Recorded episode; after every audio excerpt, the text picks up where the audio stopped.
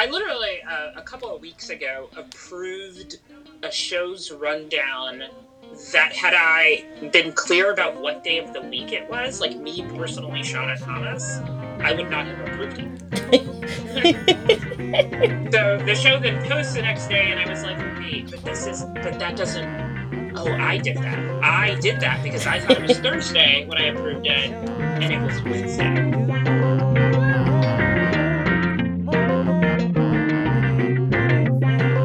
Welcome back, everybody. Thank you for listening to another episode of More Than a Pretty Face. Uh, today, I'm here with the lovely and awesome Shauna Thomas. Um, she used to work at NBC News, and then she went to be the bureau chief for Vice News um, in DC, and now you're a content executive for Quibi. Um, and then hopefully, what I'm hoping to learn is what is a Quibi um, by, by the end of this podcast. Um, but you just like literally done all the things. Um, so I'll in a in a very specific month, I've done all the things. Yes. um, so Shauna, do you want to introduce yourself? Sure. Hi, I'm Shauna Thomas. Um, yeah, and I am a content executive for Quibi, which we can get into what Quibi is, as well as what's a content executive. Yes. Because I took the job and didn't even totally understand what the job was. I was like, executive, that sounds good. Um, You're like it has health insurance. Okay. like, yeah, and you're gonna you're gonna pay me every two weeks on time. Cool. I know that's Uh, right. but yeah, so as as you said, I um, I I technically started my news career at Fox News as an intern. Um, I was their White House intern the summer of 2001, and that turned into a part time job um, on their guest booking desk on the weekends in my Mhm. last year of being um, a student at George Washington University. And then um, I was actually I actually was working for Fox on 9/11. Um, Oh, wow. And then um, I, for a very very brief period of time, I, it was my full time job after I graduated from college. But I ended up going back to the conversation about health insurance in the pre Obamacare days. Health insurance with a job was really really important to me. Also, because I couldn't stay on my parents' insurance after Girl. I graduated from college. So um, the job I had with Fox was not one that included health insurance at the Mhm. time. Uh, and so I ended up taking a job as a lobbyist for the meatpacking industry for an organization called the National Meat Association. And the caveat there is that my actual degree is in political communication, or my undergraduate degree is in political communication. Um, so I always, at that point, I knew I loved television, I knew I loved news. I wasn't quite sure television was practical. I also went to college on a theater scholarship and decided that wasn't practical either. Yes, uh, shout out to our theater kids. exactly. Um, uh, as well, theater even less of a chance of having health insurance. So, Well. Uh, my parents instilled some level of practicality, in me, even though I still ended up in television of all things. hmm Um, so I thought I'd go into like campaign management or being a press secretary or just something in politics. And I applied Mhm. for jobs on the Hill and all the other stuff. And I ended up in a very weird situation getting this job as as the the only DC representative for a meat for the meatpacking lobby for a very specific organization that primarily represented small and medium sized meat packers.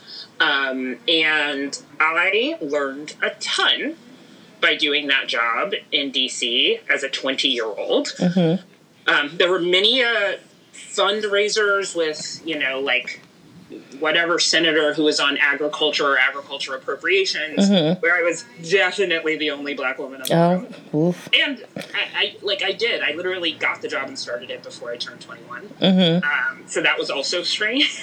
Oh my. Okay. Yeah. How? How? Because no one would like even. Cons- I remember graduating from college, and no one would even like. They would come back to us in a couple months when it's like you have the diploma in hand. Yes. Well, I had the diploma. That I had. Um, I was interviewing for the job in sort of the, the last weeks of being in college, and I had a professor there who, weirdly, I always thought didn't like me, but one day pulled me aside and was like, hey, do you have a job? And I was like, I have this sort of job with Fox, but I'm not sure it's the right way to go. And he's like, he's like, I really want you to, uh, you know, talk to this organization. They're looking for full time representation in DC, but they don't actually want to pay that much. and he said that in a much more diplomatic way, but that's what he meant. Um, and but they did have a law firm representing them in DC, mm-hmm. um, and so my office was going to be in that law firm, like renting an office from the firm. And then the partner who was in charge of the organization I worked for, their like their company and like their legal stuff sort of took me under his wing for about six months and like showed me around and took me to meetings and stuff. And then they were like okay you go do that part now. Like we'll still do the legal part. Don't worry about it. but in terms of like representing at fundraisers and writing congressional testimony and submitting testimony and um, and you know having regular meetings at the USDA and sort of understanding the issues that surrounded of all things meatpacking um, like that became my job that is a wild twist and turn. It is. Um, but what it did is it taught me a lot about how Capitol Hill works mm-hmm. and how like money and politics works on the Hill, as well as just like how to understand how policy issues, how things are developed on the Hill. Mm-hmm. Um, it also really, after one year of that job, and I loved the people I worked with, and it was a good job. I was like, you know what I actually like doing? Reporting on this, not being the lobbyist. So it was actually really good clarification for me in some ways. Mm-hmm. I spent two years doing this thing that did give me a body of knowledge that would be um, relatable to what I would end up doing. But um, yeah, I had this two years where I just kind of wandered around DC and talked about E. coli. I feel like that sounds like a lot of people, though. I feel like I too have wandered around DC.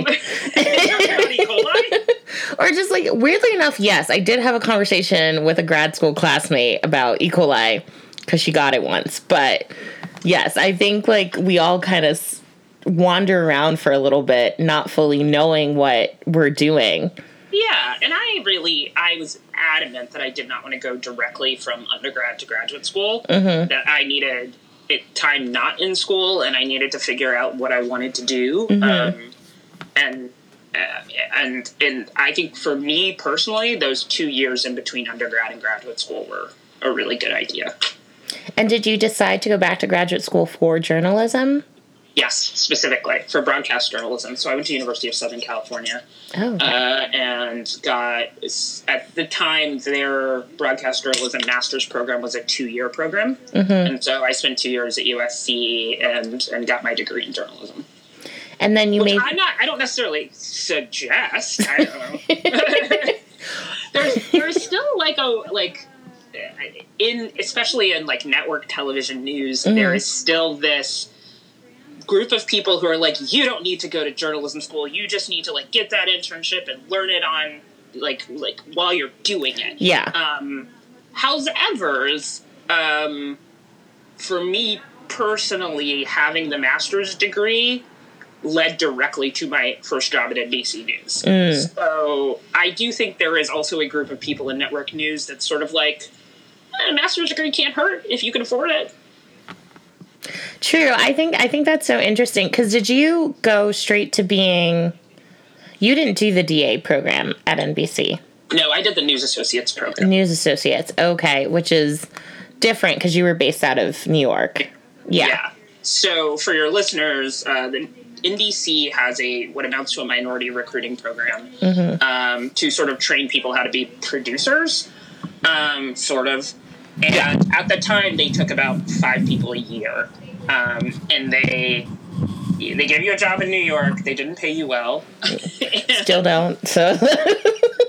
and um, you had four different experiences for three months each. So mm-hmm. I did three months on the Today Show, three months on the network assignment desk, um, sort of browbeat NBC into giving me a DC posting. So I did three months on Meet the Press with Tim Russert. Oh. Um, because a, pro, a, senior producer on that show went on maternity leave and they just needed extra help and like mm-hmm. they didn't have to pay extra for me. Um, and then the fourth rotation, I went back to New York and went onto the political desk because that was mm-hmm. 2007 and they were NBC mm-hmm. was gearing up Decision 2008 coverage. Mm-hmm. So and that ended up turning into my full time job at mm-hmm. NBC, where I helped plan um, 2008 coverage as one of the political desk assignment editors. So, were you excited? I mean, not only, I mean, obviously, yes, excited, but what was it like you as a young black woman just out here on these streets, and then like Yep. you're seeing the first black president rise. Yeah, so it's interesting because, you know, as a journalist, you want to be um, objective about these things. And I, like, I wasn't in the field and covering unless it was a big event, and I was doing more sort of the technical production side of things. Um, but it was like you know it, it was an exciting time and i and you get you have to remember in that primary everyone thought hillary clinton would win and Yeah. frankly me as a as a young black woman um, who grew up in the south. I grew up in houston texas. I literally until the day of the election did not think barack obama was going to be president of the united Well. states. I was like looking around and i was like these white people are not going to vote for him. Oh, girl. and and the thing is like i was literally by the end in you know you, you know the specials unit mm-hmm. is the one who controls all the polling and everything else. It works a little differently now at nbc news but i was in all of those last meetings about the polling that they were seeing come in as well as like the exit polling meetings like the day of the election. And like nbc knew before 11 p.m that barack obama was going to win mm-hmm. they knew it. And they like i remember when they were like at 11 when polls close in california we are going to announce this thing. And i looked mm-hmm. around and i was like really? Really? Guys, Y'all really think? Oh, okay. I'm glad y'all like I have I have helped set up 25, 25 live shots around the world. Literally, I set up a live shot in Kenya that night. Um, that I believe it was Ron Mott in Kenya. And um, I was like, I guess we're going to use these, aren't we? I think Tamron Hall, I set up one at like Spelman University. Tamron Hall was there, went to that one, and I was like, oh, okay, oh, I, I, I, okay, okay, here we go. So, you know, I, it was a, I, I think it doesn't kill my objectivity to say it was a nice moment to see America in that. Yeah. I think I think you bring up an interesting point because this is a conversation I have all the time with um, with people, and it's the idea of like being a black woman, being in news um, can be difficult. I mean, not can be; it is difficult. But I think on top of that is this idea about objectivity and how it's it's hard to not remain objective, but to make sure that people don't see you as not being objective because of being a woman, because of your skin color. Um, and I think, I don't know if you can speak a little to that. Yeah, I, I'm actually going to turn that around a little bit because I think not sort of that point, like that 2007, Yeah. 2008 point in my career, but at the point of my career, especially when I was covering the White House and then went to Meet the Press and probably mm-hmm. Meet the Press, at that point I had a senior title and felt a lot more comfortable with kind of speaking up about topics and mm-hmm. point of view and things like that. It- is hard sometimes to speak up, especially if you're the only black woman in the room with people who are above you and who tend to be white men, even now. Even though when I will say when I was at NBC News at the end of my time there, like there was a woman in charge of Yeah. was the president of the news division. Um, but I did feel empowered enough that if we were talking about issues and trying to figure out like mm-hmm. what were going to be the questions for Meet the Press on Sunday and that kind of thing, that bringing my point of view into it was actually helping the show. Mm-hmm. That um, that I mean, I mean, don't get me wrong. Everyone around that table, for the most part, like there's a lot of people who went to GW, and I went to George Washington University, which is a very typical place to go if you are interested in politics and mm-hmm. that kind of thing. But there aren't that many people in that group who have who grew up black in the South, you know, um, from a major city that is not on the east or west coast. So I do have a different point of view on certain things, and that bringing that point of view into the process of research and questions and that kind of thing is going to make that particular show more rich. Yeah. Um, and I think if I, my thought process, and I don't know if this was conscious at the time, but I've thought about it a lot since then, is if I do not bring at least my point of view and my experience, as well as my knowledge and what I've learned, um, into the room, then those questions will never get asked. Like it's part of why I'm there. Mm-hmm. So I, I see it when it's done at the right time and the right way and everything else, and you know, you always have to feel out a situation. I feel it is actually an asset for me, mm-hmm. and that if I don't do that, then I am actually lessening my own value. Mm, mm, mm. I think that's a really amazing way to put it. Actually, lessening your own value to not speak up because you know I've I've come across this with you know women of color in the newsroom and people of color in the newsroom. It's where where do we speak and how do we speak to not offend, to not alarm, um, and I've just always been a person that kind of like says what's on my mind, but I then I realize like not everybody is like that. so so it's hard to kind of figure out that balance. And you talk about finding your voice and feeling comfortable. Um, did you fe- always feel that way, or was it just like it was a slow build? It was a slow build. I mean, I you know it, what I think helped me was I think I had a very charmed experience at NBC mm-hmm. News, and I don't mean that I didn't work really hard or basically yeah. all the time for the entire decade I was there. I did. I worked really, really hard, but I think that work was honored by promotions and experiences and that kind of thing. And I think because of that buildup, there was more and more trust put in me, and mm-hmm. so I had more and more trust in myself to be like, I understand this and I know this question. Mm-hmm. So, but I, you know, I I would not have been that person as a news associate. Yeah. Yeah. I think I think that's fine. I think that's the hard thing. It's I, at least now growing up kind of with millennial generation, I feel I mean you're a millennial too, but just kind of barely barely a millennial. But technically I am a millennial, yes. You're like, yes, thank you so much. Um but I think this need to be more outspoken and and find striking that balance of you know i'm i don't feel like i should wait until i'm at such and such place to have a voice or demand respect in certain areas. And what do you say to people like people like that? Because i also often find myself in that category. It's like i understand i'm not at the at the highest place and respecting those above me but at the same time some things just aren't right Yeah. So I think you have to pick and choose, especially depending on where you are in your career mm-hmm. and where you are in life.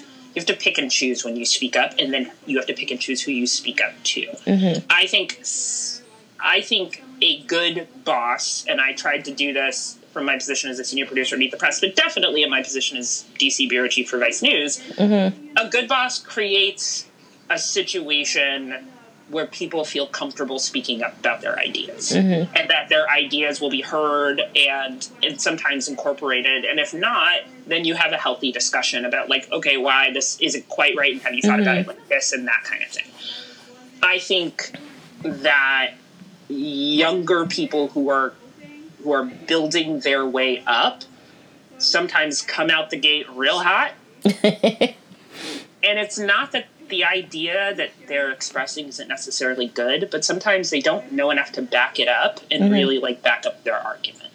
And I think if you're gonna draw attention to yourself in that way in like a larger group or even a small group, then you better you better come correct basically. But I think sometimes, especially at certain points in your career, the better way is really start to think about like who that's further along do you consider someone who could be a mentor to you, but at least someone who is who is known for creating a space where you can have a conversation. And if something isn't right, you go to you go to them personally and mm-hmm. directly. And you're like, hey, I was thinking this, this, and this, and what do you think? And blah blah blah.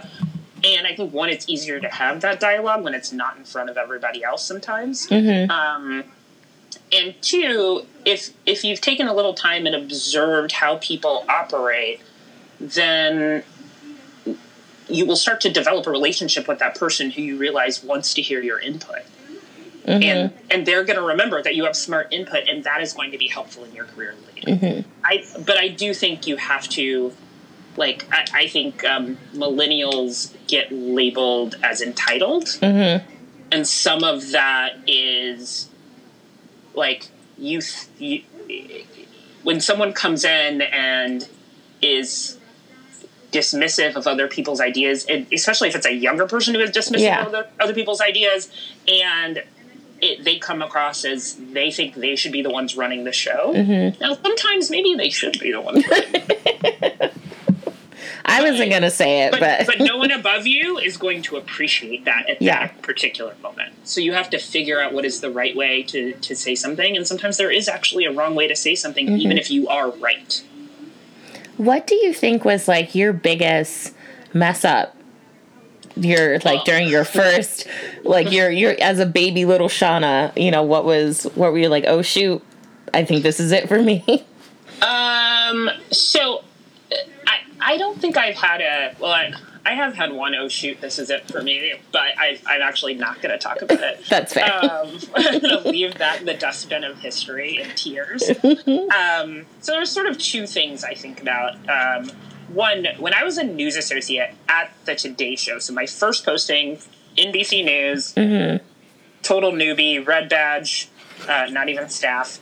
Um, it was sort of like, you know, and this is like every internship or fellowship. No one kind of knows what to do with you at the beginning. Yeah. And you don't know what you're doing. And so, whatever. Yes. And I had had one conversation with one of the senior producers about like what it like video projects or whatever. Mm-hmm. And then I sent like an iNews message to all of the producers at the Today Show being like, Hey, I'm Shauna, I'm a news associate. I am here and can work on stuff. What do you want me to work on? Like give me a tape to log. I mm-hmm. don't know. And that senior producer called me into his office and he was like, It's my job to to actually assign you stuff, not not other producers. Hmm. And you know, like there there has to be some kind of plan and regimented way of doing this. And it wasn't that he was slapping me down, though I, I felt that at the time, like mm-hmm. I had made a mistake. I don't think I'd made a mistake. I just didn't know enough about the situation mm-hmm. to or how the show worked to know how to weirdly raise my hand and ask for work properly. And so he was trying to explain that to me. Now after that, he gave me like literally 1,000 projects. um, I I actually was given interesting work on the Today Show at that point.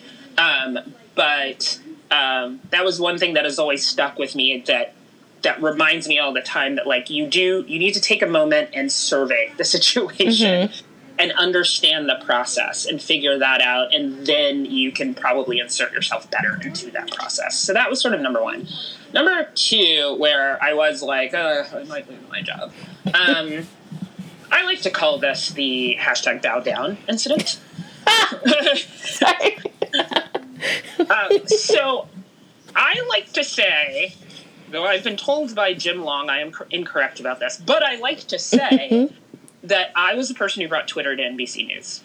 And I started using Twitter in 2007 um, because the Obama campaign was putting out information about what the campaign was going to do and his responses on Twitter before they were sending out emails. And so I started following them on Twitter. And then I got a Twitter handle. And then I started using Twitter. And this was before NBC News had social media policies. So I just say whatever I wanted. Um, all that got like locked down by a certain point. But I was I'm still quite verbose on Twitter, um, much more so back then than I am now. But when I was a, in the White House unit, um, there was some day, evening, whatever, where there was a state dinner, and Michelle Obama had a gorgeous dress on, just gorgeous, and um, and this was like right after uh, the Beyonce album came out, like mm-hmm. the self-titled one, hashtag mm-hmm. Bow Down, if you mm, will. Mm, mm. And so I tweeted something along the lines, and you can find this tweet still because I never deleted it. Um, like Michelle Obama looks amazing. That's not an exact quote. Something like that. Hashtag bow down. Mm-hmm. Sort of referencing like Beyonce. Yeah. Michelle Malkin took that tweet and ran with it. And basically, she went on Twitter and was like, look at this NBC producer, a sycophant for the Obamas. She's totally in the tank. She should be fired. And I was like, ugh, whatever, Michelle Malkin. Like, and, and at that point, like, I am not, like, I'm not doing television regularly like Yeah. I do now or anything like that. So I'm just like a behind the scenes White House producer who covers the president. And it's- happens to have a Twitter. and it's a good job.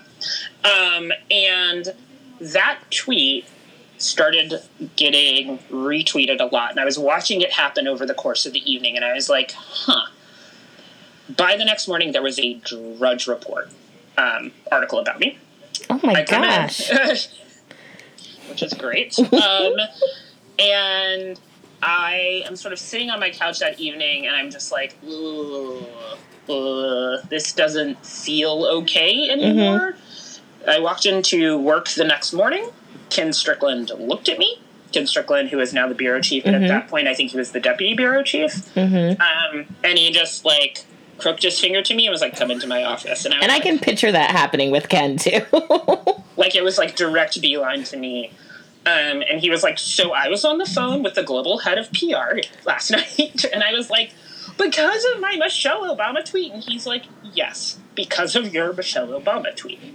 And I was like, "Okay," and he basically like I didn't like, you know I didn't get docked pay I didn't get in trouble I wasn't mm-hmm. suspended I wasn't like taken off an Obama trip to like mm-hmm. a foreign country or anything but he was basically like you now represent NBC in a way especially as a White House producer where like everything you say is a reflection on the company mm-hmm. it is reflection on our news gathering and while you don't feel high profile and you're not you are you are in a for at least for news a high profile position, mm-hmm. and you have to be careful. I, I believe the standards handbook was rewritten because of that incident. Um, Shauna, so you went viral, got a Drudge report, got yelled at by Ken Strickland, and global had PR, global PR probably wanted me fired. Um, and you made us rewrite the handbook I, I, yeah. on the course of 24 hours. Yeah, I stand you, Queen. I do. I, do.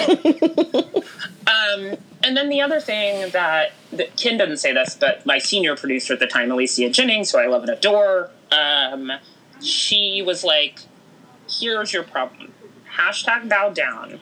You live in a world where you know every lyric to that Beyonce album. But mm-hmm. there's a lot of people in the middle of America and a lot of people in other places who only see that as saying that Michelle Obama is queen and not like a queen, which has a different connotation in sort of politics mm-hmm. and American history and that kind of thing. They don't see it as a like wink and a nod to Beyonce. Mm-hmm. That was part of the problem. And so, what the lesson from there is like one, think before you tweet, um, but two, um, like you have to think of everything especially when you're working in news like from a much larger point of view than just your part of the world. So yeah. That's i think that's a really great point to bring up because that was my also first experience. Like i'm when i first got hired as an intern with the investigative unit for nbc like i had i had retweeted that um Kirsten Gillibrand was was uh, ex- doing an exploratory committee. Yeah. And this was like before I had started. Um, and I didn't think I was more so excited about the fact that another woman was running for office, like because I fully believe, you know, more women in politics, and um, Rich Gardella, who I love to this day, don't you don't you love, love Rich, Rich Gardella? I love him. I I love Rich Gardella, and he because he and was he my. Knows I love him. So, so, he sat and he was my boss, um, and he sat me down. Said Natalia, he like came in like closed the door. You have to have a talk, and I was like, dude, it's my first. Like I I came in to sign paperwork today. I didn't even come to like. And he's like, so like went through your Twitter. I talked to standards. Like we're gonna have to, and I was just so I've I didn't know how to feel because I'd never, in a way, been so censored. And mm-hmm. for me, that was so new because, number one, I don't usually like post anything. Um, yeah. I didn't start really posting more until, you know, I started working in media and news. And I just couldn't see how, like, my retweet was like this whole issue, me and my lowly, you know, 24 year old self. I was like, mm-hmm. that's not that serious. but it, but it was. And I think that was, that for me was like such a moment because I was having to ha- figure out how to readjust my life and and just same like you like you were saying bow down is a is to Beyonce which I totally would have gotten yeah and how my like my humor may not translate well yep. to others and that has been, I think, the most difficult thing for me because um, I'm just naturally a sarcastic person. So yes, I just assume. I but you are also representing a company. Yeah. At all times. Yeah. And I think that I think that's like the hardest bit for for people adjusting to this because I I know we even even into a couple months into me then becoming a, a desk assistant was we were having meetings not not necessarily about me per se just like as as a cohort. And um, we were asking like should we take things down? And they're like no no no. Listen it's fine. We understand that you had a life before nbc you'll have a life after nbc um, but i think there is that it's so nerve-wracking especially for newbies coming into the business to really kind of find that balance and be wary and be like I kind of have to be public because I'm I'm you know I'm in this world, but I don't really want to be because I also want to be able to share my thoughts and opinions and kind of finding that balance. But I also think there now, not that there's this assumption that all news is biased, but I think there's also I'm trying to figure out how to put it. I feel like there's a little bit more creative license because I, I weirdly feel like if you had tweeted that tweet now, it would not have yeah, I don't think it would have now. I think that, that yeah. was a different time. Um, but it, I think just because the belief that all news is biased, I don't think you give people more ammunition to believe. Oh, absolutely not. Absolutely not. Yeah.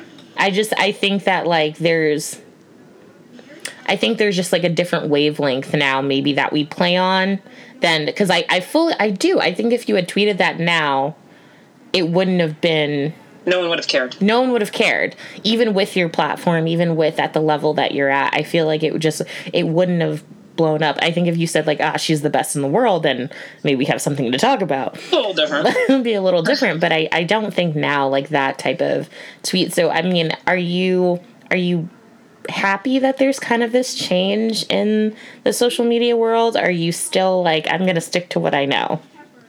I'm still a little. I'm going to stick to what I know. I mean, I make jokes on Twitter, and mm-hmm. I and you know, I, I I probably am a little looser on social media, or at least Twitter, which is one of my like very public facing portions mm-hmm. of social media. I don't use Facebook as a public facing tool. Um, I, I probably got a little looser when I went to Vice than mm-hmm. I was at NBC News and I'm a little looser now that I'm at Quibi, or I'm looser in a different way now that mm-hmm. I'm at mm-hmm. Quibi but I still because I've been in the news business for a while, and I always like. I, I think there's a very good chance at some point I'll go back into straight up news. Mm-hmm. I'm still very careful about what I talk about online. And I do I do the test. Like there are some times where I'm like, this would be hilarious. and I read myself and I'm like I'm like, anytime I think should I ask someone if this is appropriate, that means it's not. True. And then I just delete that and go about my life. Or like I meet for me it's like I tell it to like a close friend like over the phone. Yeah. And then make sure there's no trace evidence. exactly. and then go about my business. So how did you kind of realize when it was time to move on to Vice? Because I, I think like t- after 10 years at a place that, I mean, we just don't do that anymore. You know, it's, it's. No, I, it, I realize I am a relic as someone who spent 10 years, even at my age, like even on the older end of millennial, um, this isn't quite how I felt like I was kind of the last generation that could do one of those I'm going to stay at one place for 30 years careers. Mm-hmm. And I think, I, I mean, I'm sure like between economics and other stuff that may not have worked out at NBC, but I think I could have like solidly done a good 20 to 25 mm-hmm. um, and never left NBC News. Um, and in the back of my head, that's kind of what I had set up. Mm-hmm. Um, but I think a couple of things happened for me personally, which was, you know, at the 10 year mark, um, or a little before the 10 year mark, like my contract was up at NBC. Mm-hmm. I had a two year contract at that point. It became open in the like late spring of 2016. Not mm-hmm. the greatest time. I mean, in some ways, and NBC knows this, so I don't feel badly saying this. Like, mm-hmm signing me for a two year contract in 2014 that was up in May or June of 2016 mm-hmm. when I was the senior producer of Meet the Press wasn't their smartest move in the world. No, like we and have knew, things and, to do. But my lawyer and I were like, oh, this is great because by 2016, like if you're doing a good job, you'll have all this leverage. They won't want to lose you. Mm-hmm. So this was like a very much so a business decision for me. Um, so cool. Um, and when my when what's known as my window opened, which Mhm. meant there the way at least the way NBC had done my contract was that about a month before the contract was up, hmm. I had the ability to talk to other companies about jobs. Hmm. Before that, the way the contracts are tend to be written is that talking to another like a rival or a competitor mm-hmm. about positions or interviewing is actually a breach of contract. Oh. But a month before your contract is up, they open it up for you to be able to do that. And mm-hmm. that, you know, it serves a purpose for them, which is let's say they don't want to renew your contract. At least they've given you a month to talk to other people. Um, and for you, it serves the purpose of creating leverage for yourself.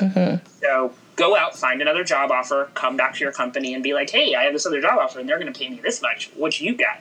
Like it is a very contractual process. Um, they let my window open. I started interviewing. I was getting job offers and suggestions and the ability to talk to different types of people. But I will say, like, I had wanted uh, to work at Meet the Press since I was a child. Um, I've loved Meet the Press since I was a child. I loved watching Tim Russert on Sundays when I was a child. Um, and I was working with Chuck, and I had a, have a great relationship with Chuck Todd, and I had no intention of leaving NBC News. Um, and I went in for kind of like an like in, through a very like kind of happenstance way, like an informational interview at Vice that was starting this new show, Vice News Tonight on HBO. They weren't even. I, I don't even think at that point they knew they were looking for other senior producers. It really was informational. Put myself out there, um, and I met with a guy named Josh Tyrangiel who uh, was who who who was running Vice News Tonight on HBO um, along with he was running it with a woman named Madeline Haeringer, who had worked for NBC for many years. And I had been talking to her because she wanted suggestions of people they could hire in DC. And she wasn't. She was definitely not trying to hire me. It was literally like, you know, other producer politics types. I don't mm-hmm. know anything about politics. Who do you like in DC that may be a good fit for this thing? And I'd given her some suggestions. And then I asked her because I was in my contract negotiations, like, is there anything advice for me? And she was like, "Well, we weren't going to hire a DC bureau chief until 2017, but you can come in and talk to Josh. I don't care. I don't like. I think Madeline had no intention of hiring me." Um, and I went in for this interview, and Josh's like first or second question, and I had never been in an interview like this before. He looked at me and he said, "What do you think is wrong with Congress right now?" And I looked at him and I was like, huh, okay. And then I was like, earmarks is what I think is wrong with Congress right now. Mm. And what I meant by that was the fact that they had gotten that, like, sort of Boehner era era House of Representatives had gotten rid of earmarks was part of the gridlock problem in Congress. And we proceeded to have a 45 minute conversation about earmarks, which sounds really boring when it comes out of my mouth, but I had a really great time. And what I got out of that was he was trying to think about how could he make political coverage smarter. Like how could he dive deeper into things? How could he like think through these concepts? And and he explained to me how he wanted to do that particular show, which uh, one big tenet of it was sort of like, you know, no pandering and no bullshit. In that, let's make a show for a younger audience. And some things are very, you know, just technical, like faster paced, blah blah blah. But also, do not underestimate our younger audience mm, and, mm. and make them smarter if at all possible. And I came out of that interview and I sat, like, I went around the corner and sat at this, like, hummus bar slash wine shop in Brooklyn. And I was like, huh, interesting. And as I was sitting there, I will remember just to this day, it was 4.45 in the afternoon. And Chuck Todd calls me. And this is like 15 minutes before his show goes to air on weekdays. And he's like, what are you doing? And I was like, what do you mean what I'm doing? He's like, I hear you're doing an interview right now. And I was like, So that's creepy. so that's creepy. But this, this is how the world works, and it's fine. People find out about things and it gets back to your bosses. Um, but in the end, what I realized was while I had this amazing position, I was working with these amazing people, and I still love NBC News in a way that is not smart, actually, because NBC is a company, and they do not love you. Um, but I still love the Peacock. And I was at that point in my career that if I signed another two or four year contract or whatever, and I stayed on Meet the Press, we could get to the point where, okay, so I'm married already. Um, if I have a baby, I will never leave this company until they force me out because I make pretty good money. I'm going to make more money. Mm-hmm. I have a good position. I can probably still rise up a couple of rungs in the ladder, at least in DC, Mm-hmm. at some point. And it will be safe and protected. I will enjoy the work, but it doesn't mean I'm going to necessarily learn all that much more. Mm, mm. And I felt like if I have a kid, that safe protection becomes one of the most important things. Um, so that I can like provide and raise not an asshole. Um, Which we would we would love for, for the yeah, world. we need more non assholes in the world. mm-hmm, mm-hmm. But Vice was giving me an opportunity to play in a slightly different space on a premium channel Mhm. at a company like Vice is what it is. But like I, I had watched a lot of their content and was super intrigued by the way Yeah. they told stories. Um, the way Josh imagined the show at the time before it premiered Mhm. was true, and they were going to give me this bureau chief title, which was pretty cool. I, it like an opportunity like that may not come along again, and even if Mhm. it does, I may not be able to take it. Mhm. So I was, I was like, oh, oh, okay. I also saw the musical Hamilton in that same time period, and I had my birthday, and I came out of Hamilton sort of being like, I can't throw away my shy. It's true. Like that's actually that's what went through my head. And between all of these like weird things, I was like, you know what? I gotta leave. I'm gonna leave the oldest running, the longest running show on television, but I'm gonna leave it, and I'm gonna go do this thing that hasn't even started yet, and I'm just gonna see if I can do it because I think if I don't take the opportunity, I never will now. And Mm. so I like, you know, jumped in the pool. And then you so quickly then went to Quibi. Well, I mean, three years. Three, that's true. I don't know. Time is what is time? I- what is time? Time is just an endless circle of wibbly wobbly. Mhm. Um, I three years Mhm. there. I worked there on the very first episode of Vice News Tonight on HBO, and I worked on the very last episode of Vice News Tonight on HBO. And with that, the decision to leave Vice was a lot about like I felt like I'd finished something Mm, mm, the show did not get picked up again in that in that particular form. I knew it was going to come back in a different form on on the TV channel that Vice is partial owner of. mhm. Yeah, but I was like, I think I'm I think I've learned what I needed to learn here, and I Mm. think I've done what I wanted to do, and I'm super super proud of this show and the work we've done between Charlottesville, some of my political coverage, like all that kind of stuff. I was like, I I also think I learned to be a better writer. I think I learned how to tell stories in a more cinematic way. I Mhm. learned a lot, right? Mhm. So it was just time. I was done. That's I don't know. That feels like a big like kind of thing to kind of sit with, being like, "Oh, I'm I'm done with this." Yeah, it was. It took me a long time to kind of get there too. Um, but I, yeah, I was, I was, I was just kind of done. And was was that I mean, you said it took you a long time to get there, but was that hard for you because I think saying goodbye to things that are comfortable and normal with NBC and with Vice to say, "Oh, I'm done with this" is is a lot. I mean, that's a that's a rough therapy session. That's bottles of wine, you know, like It, I mean, it was it was a lot of uh, bottles of wine, and my husband hearing me whine about what should I do for in my future. Mhm. But I think cutting out of NBC News uh, Mhm. gave me gave me some information that like, oh, it's possible to leave a job. It's Mhm. possible to leave. And like I'd had like something like seven titles in ten years at NBC, so I'd left jobs, but I'd stayed at the comfort. of company. Yeah. um, but it, I realized, oh, it's not the end of the world when you take the next thing. Mhm. Like you, and and also, it, it. I think one of the things that my parents had sort of instilled in me, which is positive and negative, is that if you have something solid, you should stay with it because you can provide for yourself, you will be self sufficient, that kind of thing. And my ten years at NBC, it was really that. And I remember my mom freaked out about me leaving NBC News. She was like, "What is Vice? I don't understand what you're doing. This is a terrible decision. Mhm. You have a good thing going. Don't rock the boat." but sometimes if you don't rock the boat, you won't learn more, and you won't get other opportunities. Mm-hmm. And I think it was a little easier for me to make the decision to leave Vice because, like, I had done it at NBC. I was like, "Oh, I'll survive. I'll survive. Mm, I won't mm. miss these people that I worked with. I'm, I'm very close to the team I put together in Mhm. DC.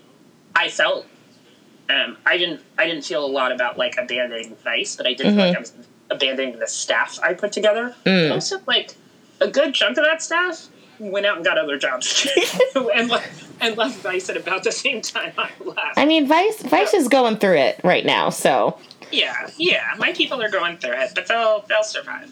They do very good work. Mm-hmm. And you said you learned. I, I want to hear more, a little, just maybe a sentence or two about you know learning to tell stories in a in a more of a cinematic way because I think we get very stuck in the, in a traditional way of telling news, and I think definitely as you know this generation grows and becomes more politically active, from millennials to the Gen Zs to the I, I don't I don't know who else is out here, but just like you know the other Yeah. the people that are coming up and kind of how we want to hear news and and what we want from news because I I think Yeah. that's a big thing is I don't I at least in in my circle while you know they don't just want to hear about what Trump was tweeting. They don't just want to hear about you know this thing. We want to hear about you know that small farm in the middle of middle of somewhere that is struggling and what that really does and the policy impact and stuff like that. So can you talk a little bit about learning to tell news a different way? And was that difficult for you? It was actually a little difficult for me at the beginning. So what I would when I say that that like that's what I got out of Vice, what I mean is that I you know I, I produced a lot of, of packages for the NBC Nightly News and a few for the Today Show, but a lot, especially when I was a White House producer for Nightly News, mm-hmm. and they follow a pattern. yeah and you do you kind of know what the pattern is you kind of know which sound bites you need i got very very good at basically like handing off to the white house correspondents like a buffet of like here's four sound bites to choose from for this part and four to choose from for this part and like here's what i think the structure should be.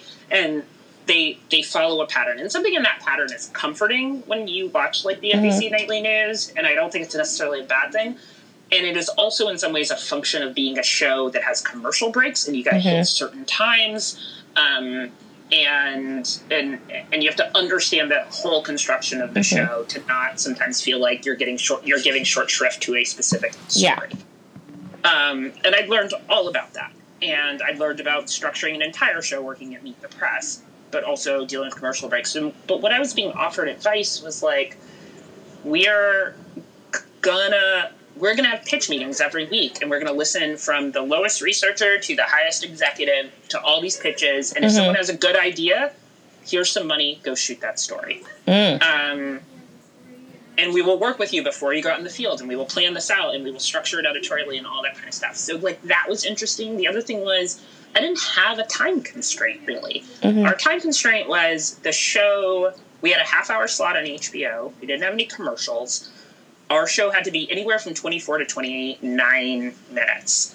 Um, so we made the best possible show we could make for that day. And sometimes that episode was 25 minutes and sometimes and sometimes that episode was 25 minutes and had four pieces in it. Mm-hmm. and sometimes that episode was 29 minutes and had three pieces in it. And so it was one of those things where you were suddenly kind of free of these constraints of network tv news when it came to like making telling a story. Yeah. And that and then i will say and i now repeat this to everyone but like one way josh Tyrangiel helped me think about how to build a story was sort of three parts which was mm-hmm. what what so what and now what. And along with the who what where when why how like mm-hmm. all the things we learn in journalism school. But the idea of structuring like like what is the story? Why is this important? How are you going to tell people it's important and make them understand that? And what happens next? And thinking through it that was a different way of thinking about telling a story for me.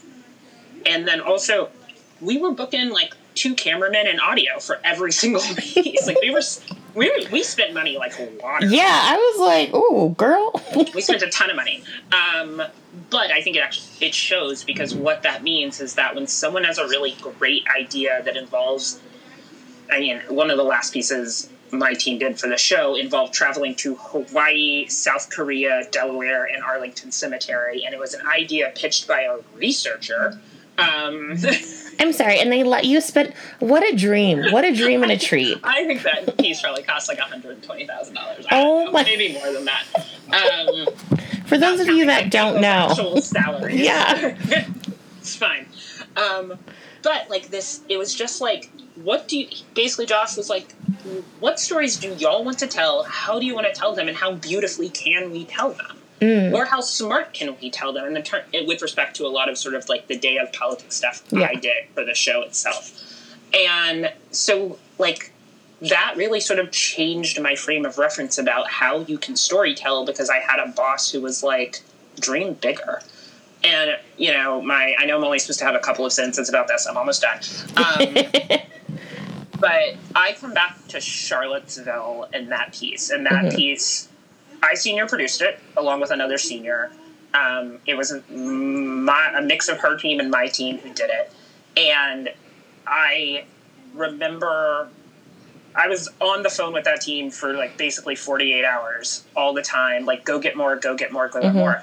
What I thought we were doing and what had originally been pitched was like if something big happened there, which it did, and something terrible and sad, the Sunday night after Charlottesville happened on a Mhm. Saturday, um, I'd been sent the script by the producer for a six or seven minute piece. It was like fine, but not great. It was it was kind of whatever.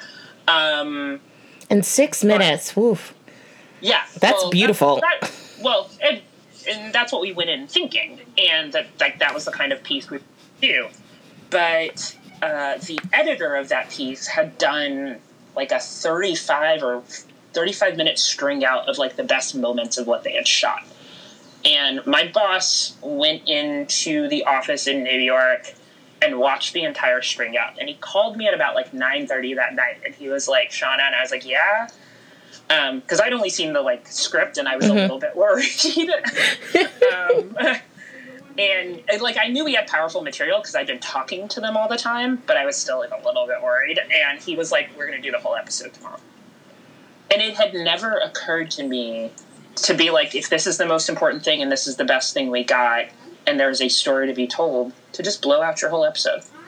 And take the entire 24 or 25 minutes and just do tell this story. Because that wouldn't happen on NBC Nightly News. Mm-mm. except like in a 9/11 situation. Like that's different. And I was like standing in my kitchen I was like it would have never it would have never occurred to me to make a whole episode. Mhm. because I had never been given license like that Mhm. before and the next day he came in and he told people what they were going to do and he assigned the whole episode version of the show to like this really kick-ass editor and worked on it and then we also did an entire second show that we produced in case we couldn't finish the episode because there Oh, was so shoot. much footage and there was just a lot of logistical problems and um, around like 3.30 that day hmm like I like I wrote and shot a piece for that episode.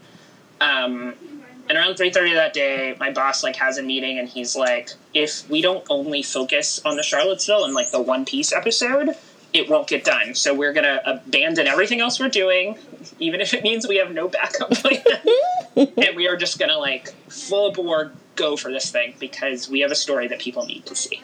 And that's what we put on the air at seven thirty, and it barely got done but it changed my way on, on top of winning a bunch of awards which was nice for me and for everybody else. Hmm um, it changed my way of thinking about how you could approach news.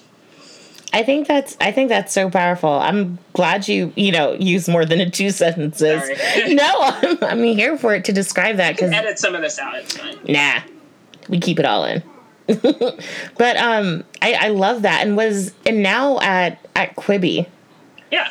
Is that kind of an expansion of what you were doing at, at Vice in a way? Because I know I know Quibi News is. I haven't watched Quibi yet because I'm So still not full, know- fully not sure what it about Still, I'm okay, still. no, Quibi. Quibi stands for quick bites um, and what oh that my. means Okay, where's that been in the commercials? it wasn't in the commercials and that's a whole other conversation but we're not going to talk about that Quibi stands for Quick Bites, Mhm. which and and the idea of Quick Bites is that all of the episodes on the app, uh, which you can download on your Android or Apple phone, um, are less than 10 minutes long. Mm-hmm. But all of everything is shot and produced the way it was sort of explained to me going in was like we want HBO quality. Like mm-hmm. this isn't this ain't YouTube. We're not doing sure. Then in your mm-hmm. basement, um, but in ten minutes or less. Mm-hmm. And the part of Quibi that I work for is known as Daily Essentials, and I'm primarily in charge of the content that is new, that is like straight up daily news on the platform. I have a couple of other shows as well. I suggest you watch The Nod. It's really, really good. I've heard good uh, things. I have heard of The Nod. Yes. yes. Um, but uh, so I'm in charge of NBC News has shows on the app, uh, BBC News has shows on the app, and, and some other stuff. Um, but what we're doing is we are trying to make a sort of younger focus, which is sort of where my Vice experience mm-hmm. comes in.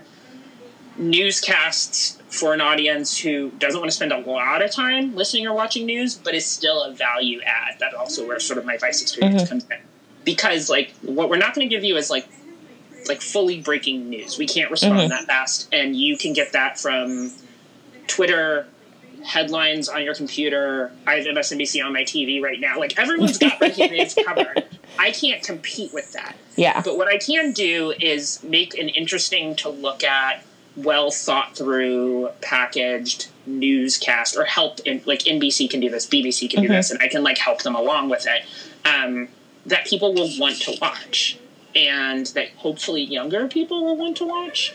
Um, and so part of I think part of me getting that job was this experience of creating a newscast for younger people. Um, and then part of it for me was once again like what am I going to learn? Mm-hmm. So part of what I love about news is and journalism in general is like you get paid to just learn new stuff. Like one day you sit down true. and you're like, oh, oh, okay, inspectors general. I don't know anything about how mm-hmm. inspectors general works. But now today, someone is going to pay me to figure that out, yeah. and then figure out a way to explain some of that to the outside world. That is the fun part of this of that job. Also, when I think about like what job I want to take, like what am I, what can, who can I learn from, and what can I learn? Mm-hmm. And you know, I Quibi, while a startup, is a startup started by Meg Whitman and Jeffrey Katzenberg. And Jeffrey Katzenberg has a lot of experience in content at a very high level, and I would be working directly with him. Um, and then I would be learning about how to, like, the process that goes into how do you develop a show from scratch? And how do you work with outside partners? And some of those mm-hmm. partners are news organizations that I have a very long relationship with, like NBC.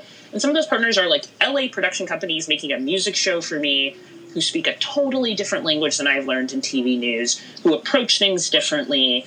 How do I learn that language and how do I communicate with them and how do we work together to like make something I think people want to watch?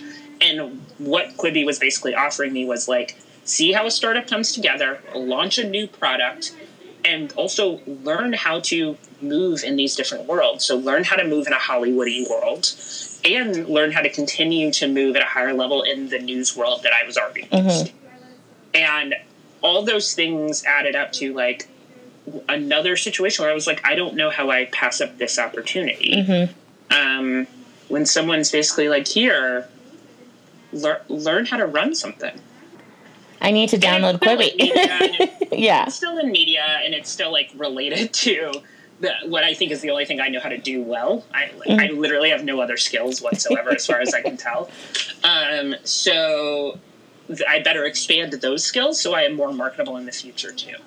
I think that's incredible and I love that you're expanding out just like just not directly news but news adjacent and kind yes, of giving people news adjacent. News adjacent. but I, I love that, and I love that you talk about where you started and how you got there, and then to this incredible position because there's so many i think there's some people that have like downloaded quibi still not sure what it is but like are like ooh this is this new thing and i think to be to have a face like yours where i can look at and so many other women can look at and be like oh i can do that too exactly and i and i love that yeah. um yeah so the last question because i have so many more but i don't want to take up too much of your time the last question i have for you is um, which i ask all my guests is how do you define being a woman or womanhood wow this i edit out the pauses so yeah, yeah give me, just give me, a, give me a moment on that one how do I define being a woman? I mean, I have never really thought about that. I'm like having a vagina. I mean, that's the technical definition. Um, I think here's the deal. I don't know the right answer. Like, okay, there's no such thing as a right answer. Mm-hmm. I, while I have found being a woman to, that's wrapped up in my race too. While I have found being a black woman to be an experience where I need to be better, faster, smarter than everybody else to get ahead. Mm-hmm. Some of that's because of how my parents raised me, but some of that is because I think it might be right. Um, and sometimes I resent that. I have never found being a woman to be limited. So, like, I guess I define being a woman as having a world of possibility. Because, on top of the fact that I think I can pretty much do, at least in my chosen fields, in my Mhm. chosen life, um, anything a man can do, I also, whether I choose to or not, have the ability to make other humans. Mm-hmm. And I think that means you have a lot of options. And I think maybe like I see being a woman as having options. And I don't know if my mother would think that or my grandmother would have thought that, but I, I do. I love that. I love all the different answers I get, and I and I love yours just as much. It's great. I mean, include the vagina part because that's actually the truth. yes, we deal with it. It's there. We're happy about it most of Yeah. the time, except once a month, but most of the time. Oh, you can get rid of that. Called an IUD is great. Shawna, do you have anything you'd like to promote, shout out, give kudos to before we close out? Uh, yeah, uh, Quibi. Quibi! It's an app on your phone, and you can download it. And if you download it now, you get two weeks free to try lots of things. You can try the news. If the news isn't your thing, it'll make me sad. Um, but you also have. You, you got some famous celebrities on the app. Mhm. Uh, you got yourself some Liam Hemsworth. You got yourself some Chrissy Teigen. Joe Yeah, Jonas is on there, that I do got- know.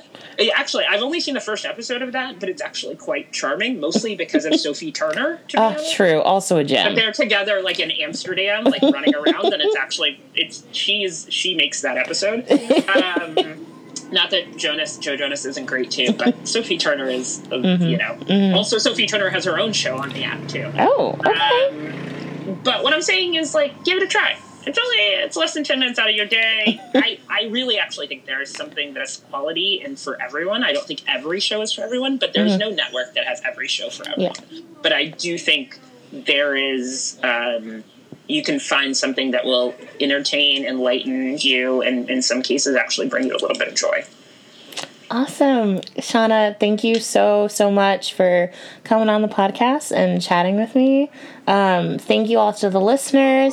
If you would like to connect with the show, uh, please follow us on Instagram and Twitter at PrettyFaceLady3, and please also like us on Facebook. If you would like to say hi, if you'd like to be on the show, know someone who should be on the show, um, please email us at prettyfacewomen at mtapfpodcast.com, and I'll talk to you soon.